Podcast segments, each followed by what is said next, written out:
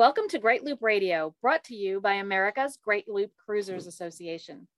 We're dedicated to sharing Great Loop information and inspiration with those actively cruising, planning for, or dreaming about a Great Loop adventure. I'm Kim Russo, the director of A G L C A.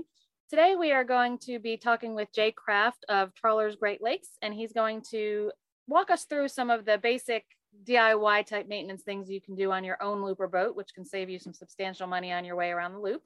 Before we bring him in, I want to take a moment to recognize and thank our Admiral sponsors who support A G L C A at the highest level. They are Curtis Stokes and Associates, Passage Maker Trawler Fest, Skipper Bob Publications, and Waterway Guide Media.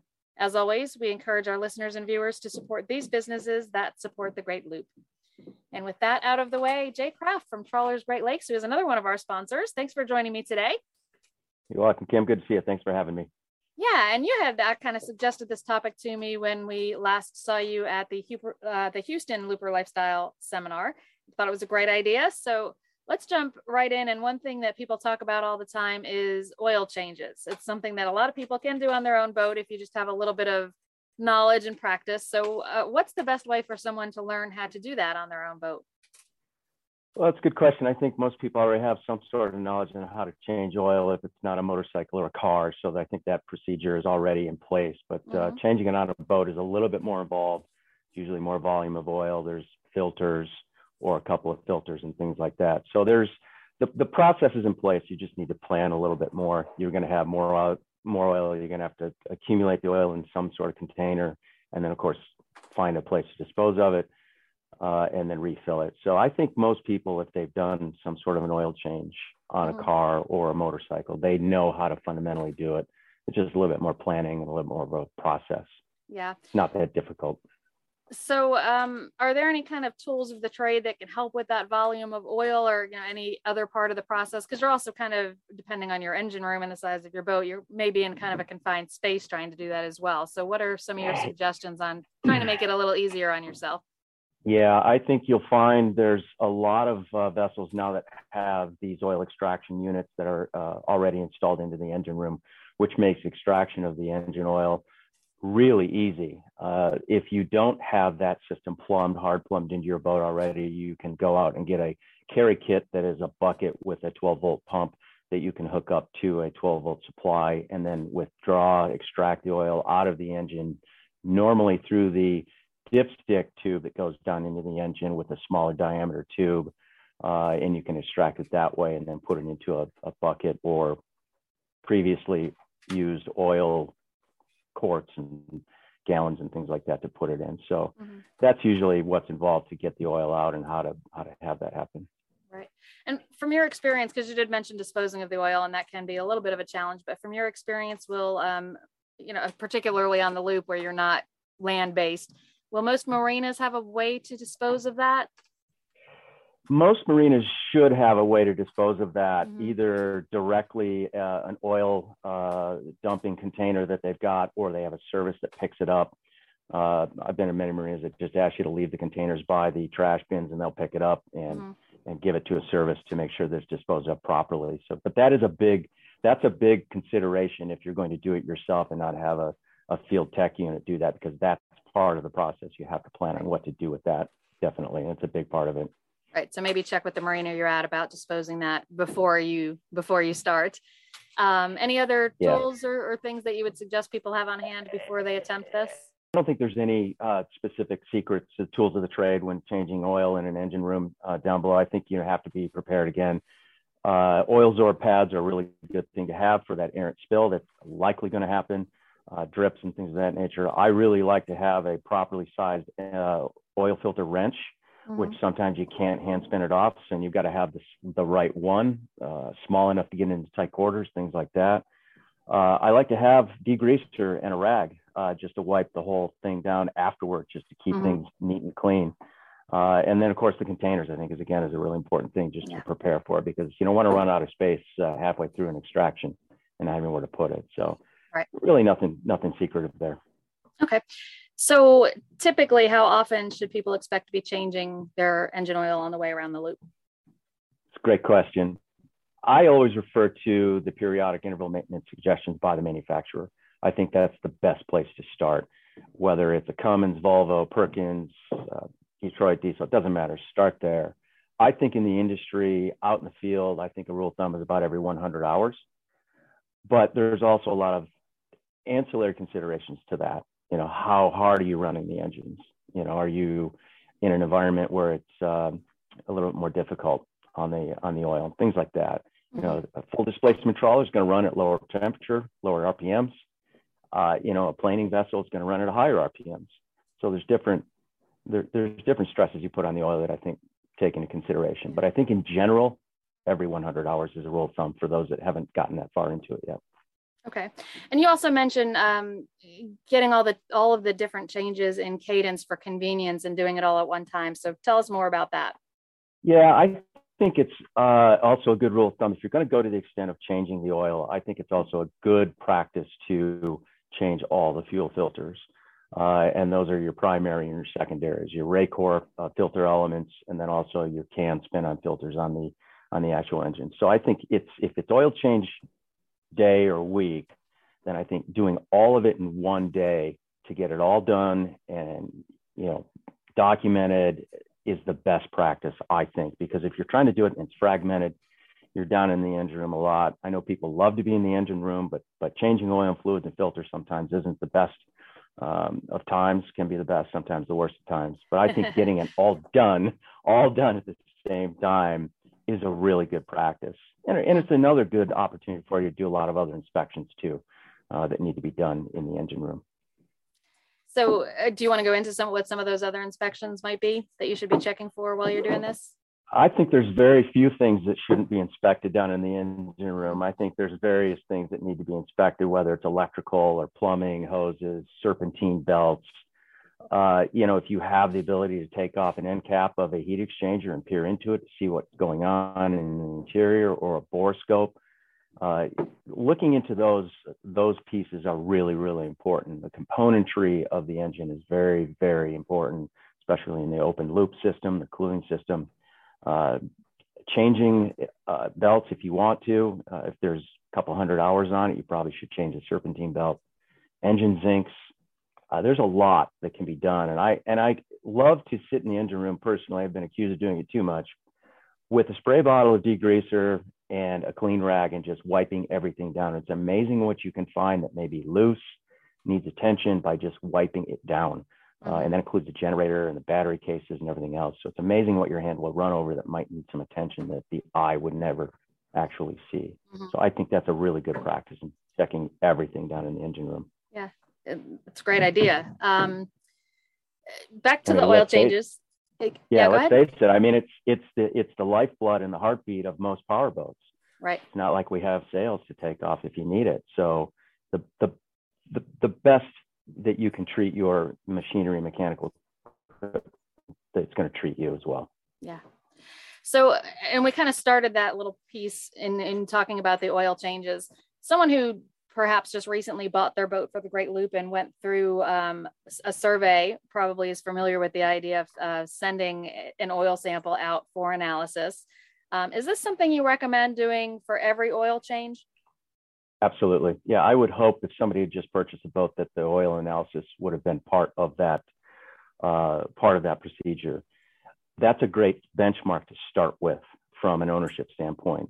Even if there are previous oil samples, you want to take those with the vessel, but it's a great benchmark to start to take those samples and submit it uh, for analysis of, of not just the engine oil, but also the generator oil and the transmission oil should all be sampled out and submitted to a company that you've either heard of, been referenced to, uh, or whoever your favorite company is. There's lots of them out there, uh, but the, the process of taking those samples should definitely be adhered to, because it's a really important part of the overall um, maintenance and, and diagnosis and just fundamentally seeing what's going on with the componentry that you can't lay eyes on for mm-hmm. sure. Um, I, you know, there's, there are some companies also that do coolant analysis. So I think that's also something that uh, sometimes gets overlooked. It might be, might be splitting hairs, but coolant analysis is also a really important part of it as well. There are less companies that do coolant analysis, but it, they're out there. You can find them. Okay. Um, so Is it important to use the same company each time you have that oil analysis done? I think it's more important to do it every oil change and every uh, submission, every time you change your oil. But I think there is, there is, uh, there's merit to having the same company, because they're going to have your records that you keep submitting for your oil analysis and samples on file. You'll more often than not get a P D F back from them with all the results, but they'll also have on file everything that's been done to the vessel that you've submitted for samples. Uh, I think it really comes down to convenience. I mean, we use Blackstone because they're easy. Their containers are postmarked, pre-postmarked. They've got everything in the little containers, and you just throw it in, in a mailbox, and it goes, and it gets to them.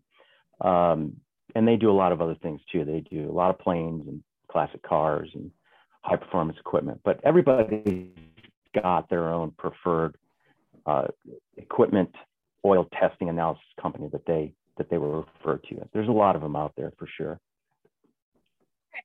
Let's take a quick break and play a message from one of our sponsors. When we come back, I want to shift a little bit and, and talk a little bit about the savings maybe from some of the, the D I Y projects you can do, but also um, going beyond just the engine oil changes into some of the other things. And, and we touched on them, but let's, you know, kind of run through that list. And um, that's what will be coming up next. So we'll be back in a moment. Okay.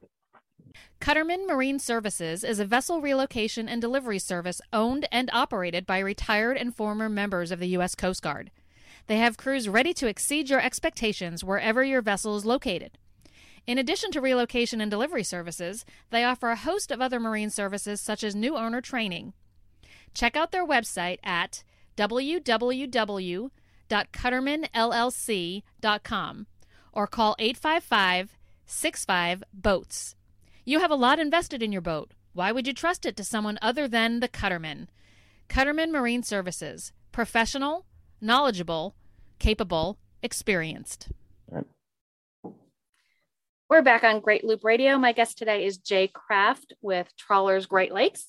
And we are talking a little bit about some of the maintenance things you can do in your engine room uh, that you can do yourself and therefore save some money on the Great Loop. So Jay, you know, for, for the person who is comfortable doing a lot of this themselves, any any guess as to what they might be able to save over the course of the loop? And I know that's almost like somebody asking me how much it's going to cost them to do the loop. I know there's a hundred different variables and different sizes of boats and, you know, twin engines or one and all those things, but the savings can be substantial for just about any boat, right?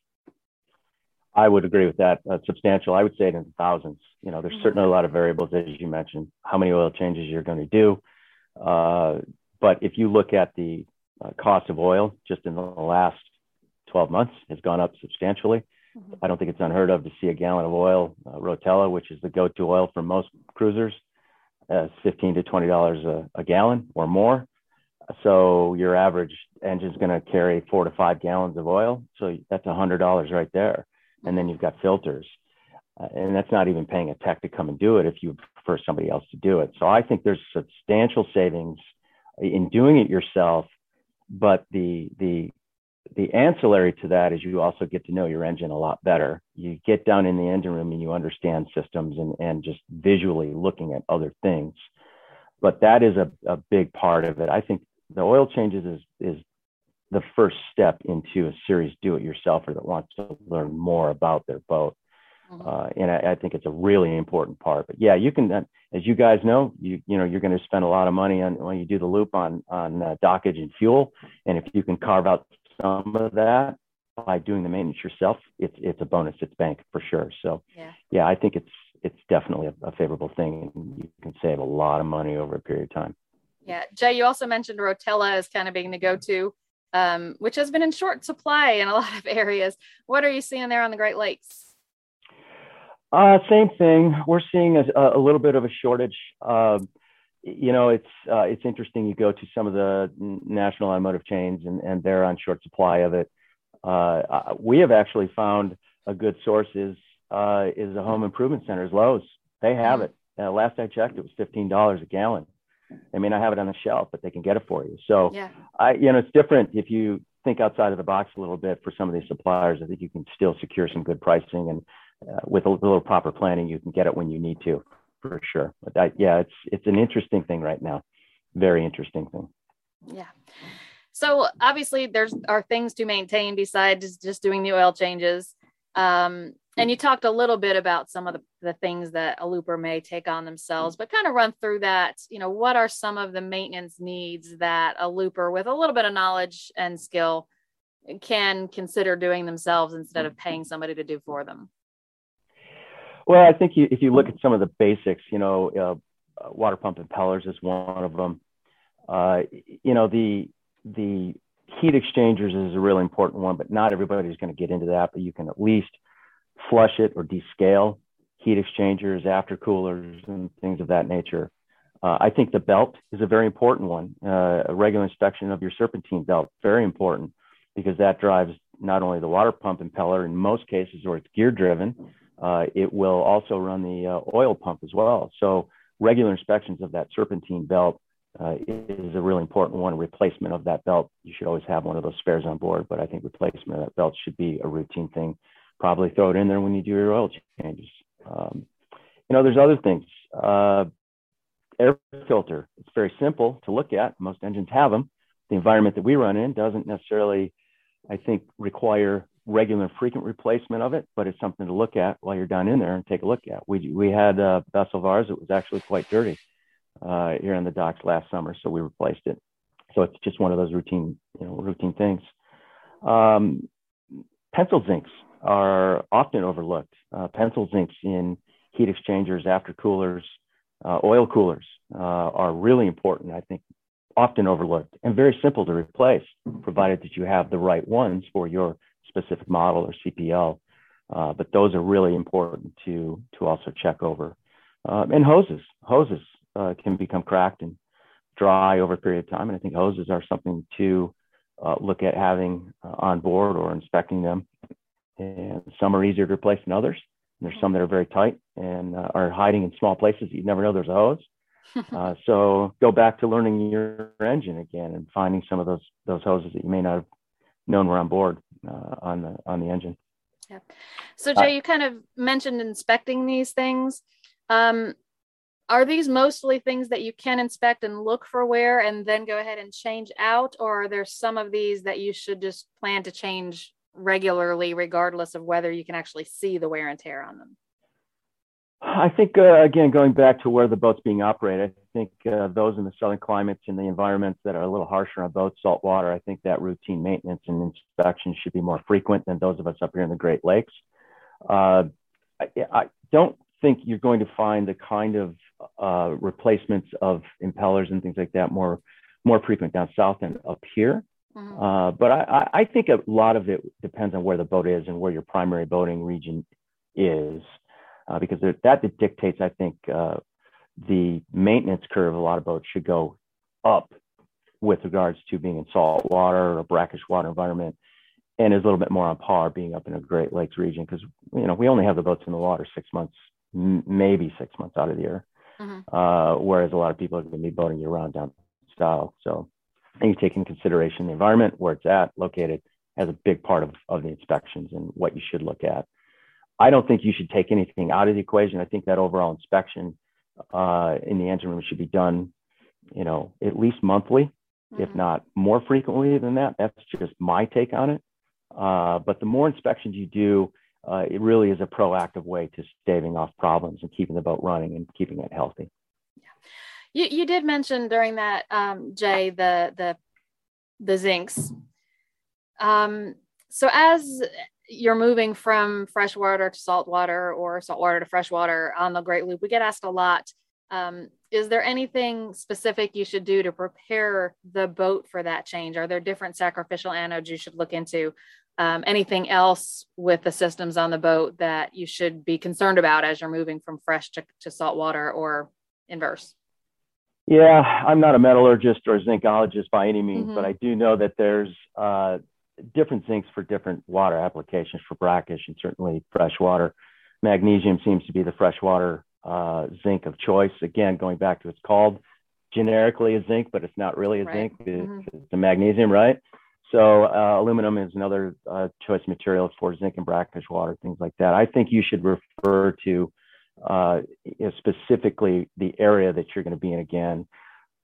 But the the basic and most important part of all zincs, whether in the engine or hanging off the boat, is to make sure that they're not gone and just make sure they're there. I mean, you can certainly go into the Great Lakes and have zincs on your boat. Um, it's not ideal because most people will say you need to have magnesium, but you can still do it and get away with it. But, but regular inspection of all zincs is key to having them on board and not having any, any running gear uh, be sacrificed. Definitely. Right. Okay. So the next thing I want to ask you about may differ depending on the size of the boat or things like that, but let's talk a little bit about um, parts that may be subject to more frequent failure than others that are practical to carry aboard. Again, depending on the size of the boat, you know, I've heard it said that anybody who's got spare props has them because they had, they dinged them and had to get another set and have that, that one fixed. Yeah. Might not be something real practical to carry because of the cost yeah. and the weight and the size, but there's plenty of things that it is practical and you probably should consider carrying along so that you can change them yourself, or even, you know, having the part available if you decide to bring in a tech can certainly shortcut the process in some cases. So kind of give us your list of the top things that a looper should consider having spares aboard.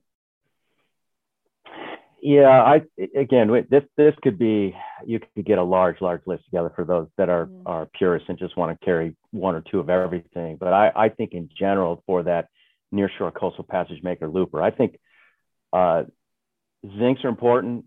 Water pump impellers are important. Perhaps even a water pump itself, not big. You can carry a spare one on board if you want to go to the expense of having a spare one. Uh, serpentine belts.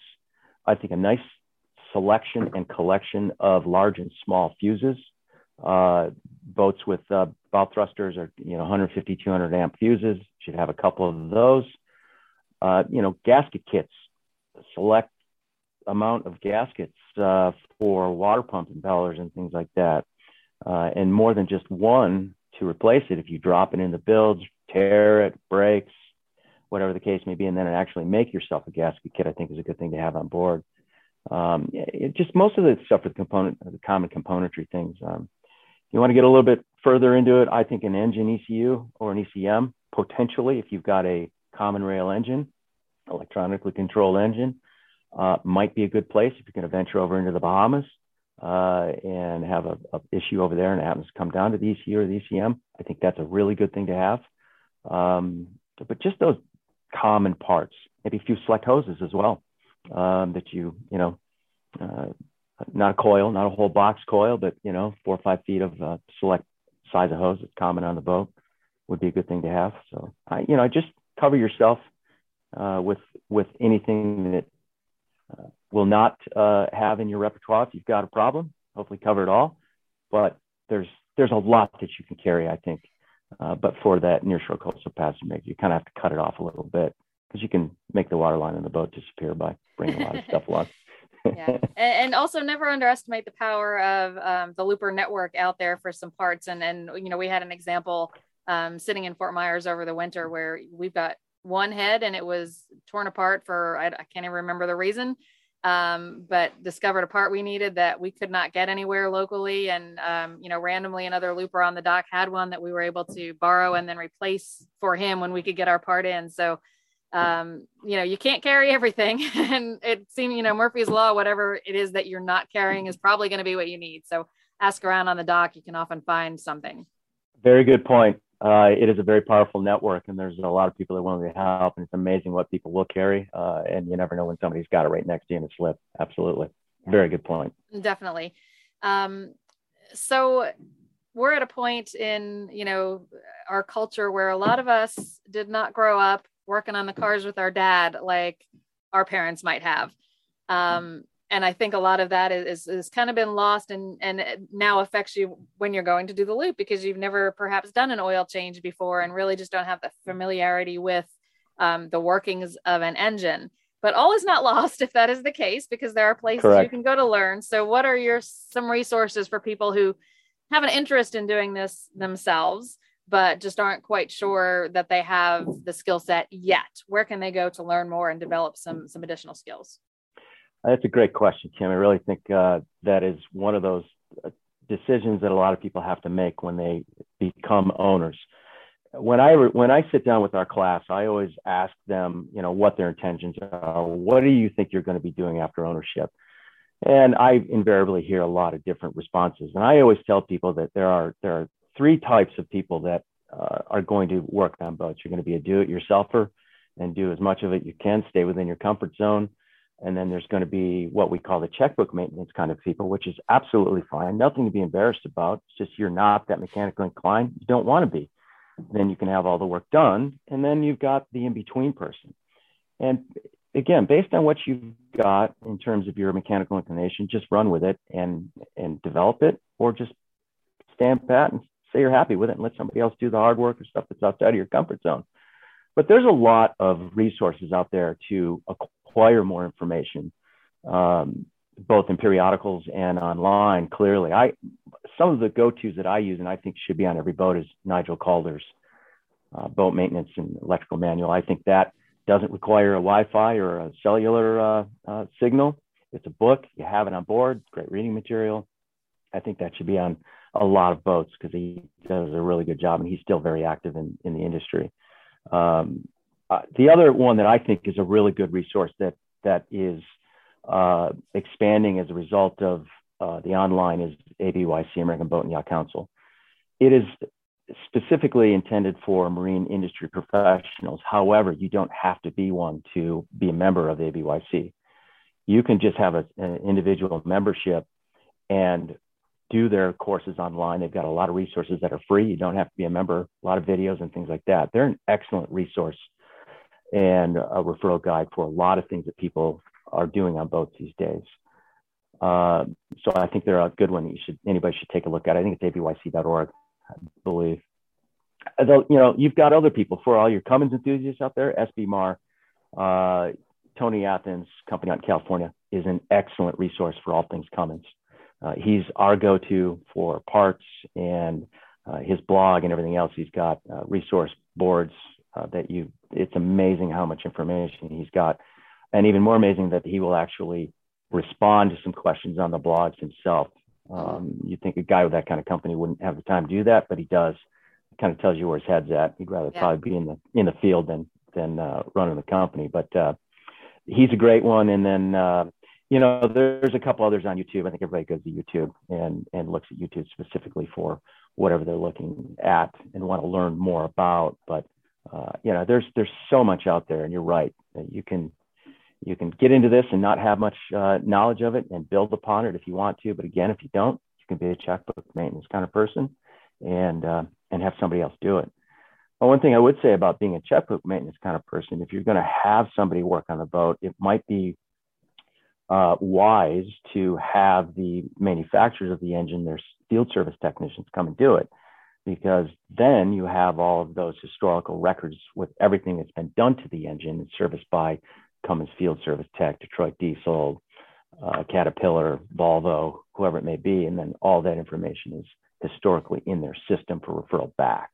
So that's something you might want to consider too. Probably going to be a little bit more expensive, but I think that's money well spent, because then you don't lose those records, and they're always, you can always obtain those records again pretty easily. Yeah, that's a great point. Another good tip I heard from a looper that made so much sense to me, um, who purchased their previously owned boat, you know, a year or so before getting ready to go on the loop. And in addition to getting themselves some training on how to handle the boat, um, they had a mechanic come in and, you know, go through everything from top to bottom, but show them along the way what they were seeing and what they were doing and what they were fixing, um, and really brought themselves up to speed with the help of a mechanic they were paying to do that. But then that mechanic also had an intimate knowledge of the boat. So after they left, if they had any specific issues, they had someone to call who knew the boat pretty much as well as they did. Is that something you see happening? Because it sounds like such a great idea to me, but I don't know if some mechanics would be kind of hesitant to train someone to do it themselves, knowing that, you know, they're not going to be paid to do it if the person's doing it themselves. So do you see a lot of mechanics out there with that spirit of being willing to show you what to do? I think it's a great suggestion. And I think with a little resource uh, and a little bit of, uh, you know, a little bit of uh, web hunting, you can find those guys out there. Mm-hmm. I think that's great. Knowledge is power for sure. And the more you know about your boat and how it works and, and what you need to do to stave off any issues, the better off you're going to be. If you can find somebody to come on your boat and spend a couple of days with you and walk you through the whole program uh, in terms of the, you know, the engine room and, and all the ancillary systems that are tied to the engine room, the vessel, plumbing, electrical, it's extensive and boats are complicated these days. I think you're going to be far better off in the long run uh, than you are trying to uh, go through it yourself and, and baptism by fire in this particular case, I don't think is Uh, is the wisest choice, but I do know people that do it. Mm-hmm. I think that's also uh, true when you look at uh, operating the boat as well. Uh, I, we often tell people in our program that purchase boats from us, brokerage, new, whatever the case may be, that yes, we know you have these aspirations of taking off and sailing into the sunset and doing the loop, but it's highly advisable that you get to know the boat and its functionality and how it, you know, characteristically how it operates before you set off on a big trip, you know, the Great Lakes or wherever it may be. Just stay in your home port and get to get to know the boat before you venture off and, and go to the Bahamas or start doing the loop or something like that. So I think that's very wise, wise information and very wise advice to to do that instead of just jumping off the end of the dock and taking off and, and hoping for the best. I think that's not the best way to to approach it. Yeah, I would agree with you there. And that is uh, certainly what we preach to our members. Um, you know, certainly if you kind of just jump in with both feet and just take off, it's been done and it's been done successfully. Um, but I just think you're increasing the odds that, you know, something could go wrong that you're not prepared to handle if you don't have that experience level. So I'm glad to hear that you're preaching the same out there. Um, no doubt. You, your season's just getting ready to start. So uh, we wish you the best of a twenty twenty-two season. Um, any last thoughts as uh, we let you go on to your important things you have going on as you're getting ready to launch all those boats up there? Yeah, no, not really, Kim. I, I uh, you know, I think that everyone, anyone can do this if they put their mind to it, uh, and just know, know your limitations, you know, with all of this that we talked about today and, and all the other things that go into ownership, especially if somebody who's new to it. Uh, seek out somebody who has the ability to guide you through the process. Um, and has the patience to do it. Yes, it'll cost a little bit more money to do it, but I think it's money well spent in the long run. Um, but there's plenty of people out there that are affiliated with A G L C A, with your organization, that that are more than willing to help people do that. And that's why we all get together, you know, four, five, six times a year to, to yeah. do just that. So I think it's a it's a very, very smart thing to do. And yeah, we're starting to see the the, the colder weather get out uh, here. We're looking forward to a pretty good season up here. And um, yeah, if there's any loopers that come through and Uh, they want to uh, touch base with us, have them do it. Well, uh, occasionally we have a slip here in Traverse City. So uh, it's something we certainly offer to all loopers on the way through here. So yeah, I look forward to seeing some of them. Yeah, I'll be on my way through there uh, sometime this summer. Haven't quite narrowed it down. It'll likely be August, but we'll definitely look you up when we get there. Please do, Kim. Yeah, if we'll have a slip for you if you guys come through and put you over here and, and uh, show you Traverse City for sure. We'd love that. Thanks. Jay Kraft with Trawler's Great Lakes. Thanks for joining me. Thanks for the insight on some of the D I Y maintenance. Um, I look forward to seeing you again. You're welcome, Kim. Thanks so much for having me. I appreciate it. Yeah. And to everyone who's watched and listened this week, we'll be back next week with another up episode of Great Loop Radio. Until then, safe cruising.